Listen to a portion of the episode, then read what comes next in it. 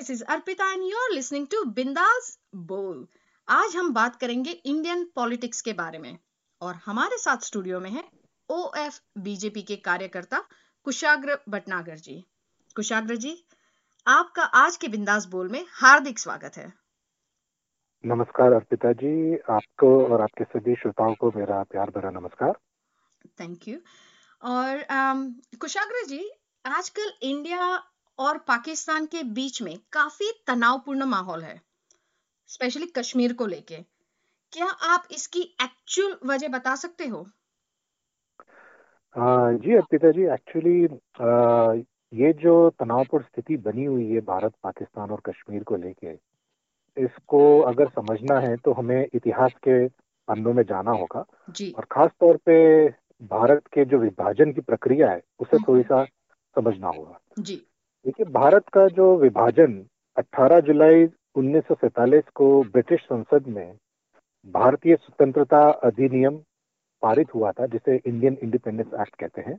जी। और इस एक्ट के हिसाब से जो ब्रिटिश भारत था उसमें पाँच राज्यों को आज़ादी दी गई थी और उन्हें कहा गया था कि वो चुने कि भारत या पाकिस्तान में से वो किसके साथ शामिल होना चाहेंगे। जी। तो इन राज्यों में से जूनागढ़ हैदराबाद और कश्मीर को छोड़कर बाकी सभी रियासतों ने अ, अपनी स्वेच्छा से भारतीय परिसंघ में शामिल होने की स्वीकृति दे दी थी। जी जी। और उस समय कश्मीर के जो शासक थे राजा हरि सिंह थे हम्म हम्म, और उन्होंने अपने राज्य को स्वतंत्र रखने का मन बनाया था। ओके।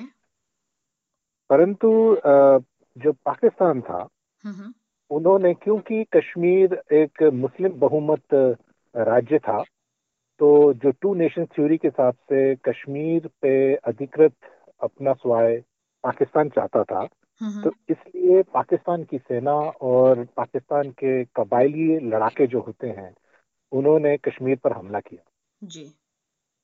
तो जो जो कश्मीर के शासक थे राजा हरि सिंह जी उन्होंने आ, उन्हें पता था कि उनकी जो सेना है वो इतनी मज़बूत नहीं है कि पाकिस्तान की सेना और कबायली जो थे उनसे मुकाबला कर सकें।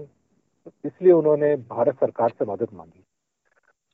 ओके भारत सरकार ने उस समय ये कहा राजा हरि सिंह जी के साथ कि अगर वो भारत में विलय कर लेते हैं कश्मीर का हम्म हम्म, तो भारत सरकार उनकी मदद करेगी।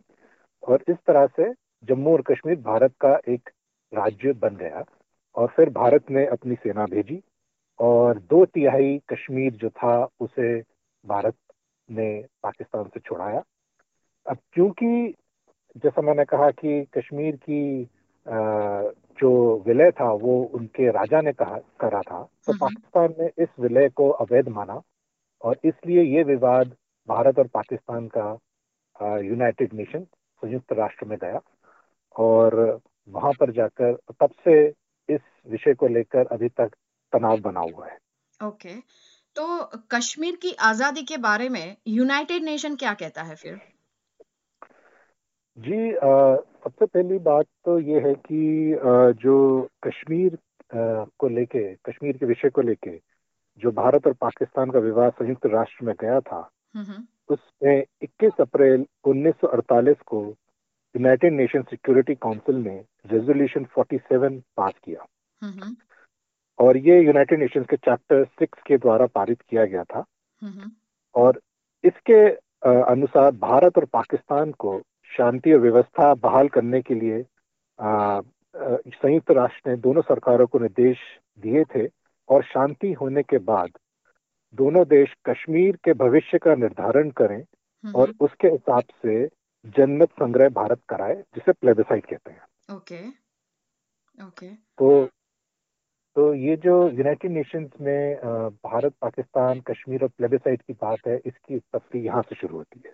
अच्छा तो क्या भारत ने अभी तक प्लेबिसाइड क्यों नहीं करवाया है? इसके बारे में आप कुछ बताएँगे हमारे लिसनर को तो बहुत अच्छा होगा।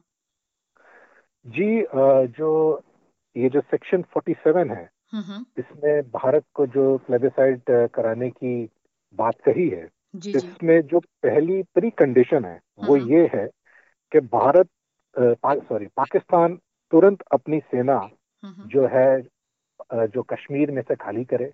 जी जी। और ऐसे किसी भी तरीके की मदद जो कश्मीर में अगर कोई लड़ाई करता है तो ऐसी किसी भी तरह की मदद को वापस करे। तो कहने का तात्पर्य ये है कि पाकिस्तान को सबसे पहले अपनी सेना और जो भी कश्मीर के नहीं है लोग उनको हम्म, कश्मीर से खाली करना पड़ेगा। इसका मतलब ये पाकिस्तान ऑक्यूपाइड कश्मीर से पाकिस्तान को अपनी सेनाएँ खाली करनी पड़ेगी। अच्छा। उसके बाद वो कंडीशन पूरी करने के बाद ही अ, जो नेक्स्ट कंडीशन आती है वो शांति बहाल करने की कि जब तक कश्मीर में शांति बहाल नहीं होगी तब तक उसके बाद ही भारत जो है प्लेबेसाइट की जो निर्देश है उसको पूरा कर सकता है।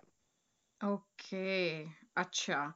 और इसी चीज़ के लिए अभी काफ़ी आ, काफ़ी तनाव चल रहा है। जी हाँ क्योंकि सबसे बड़ी बात यह है कि अ, जो ये जो सेक्शन 47 है हम्म इसके हम्म, बारे में लोग पढ़ते नहीं है उनको पता नहीं है इस बारे में। जी जी जी।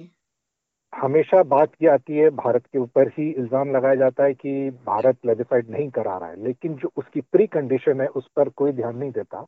और वो ये है है। कि जब तक पाकिस्तान अपनी सेना वहाँ से हटाएगा नहीं तब तक उनका ना नैतिक ना कानूनी राइट बनता है भारत को नसीहत देने का कि भारत प्लेबिसाइड कराए। ओके अच्छा।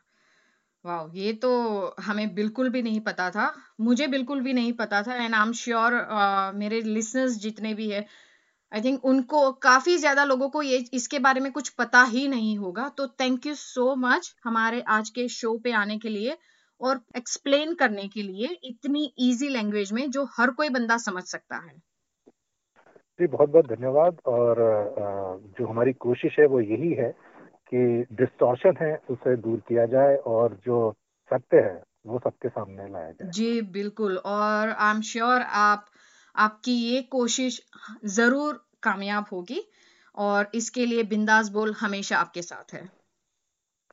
बहुत बहुत धन्यवाद। थैंक यू सो मच आज के हमारे शो में आने के लिए। तो दोस्तों आज हमने बात की इंडियन पॉलिटिक्स पे कुशाग्र भटनागर जी से। और ये उन्होंने बहुत अच्छे से हर एक चीज़ के बारे में खुलासे किए, जो हमें नहीं पता था, उसके बारे में हमें बताया। और हम लोग जब भी फ्यूचर में अगर ज़रूरत पड़ी तो उनको फिर से हमारे इस प्रोग्राम में आमंत्रित करेंगे, ताकि वो हमें और ज़्यादा बता पाए कि क्या एक्चुअल वजह है इस झगड़े के पीछे या इस तनावपूर्ण माहौल के पीछे। तो आज का ये प्रोग्राम यहाँ पर ही समाप्त होता है। And keep listening to Bindaas बोल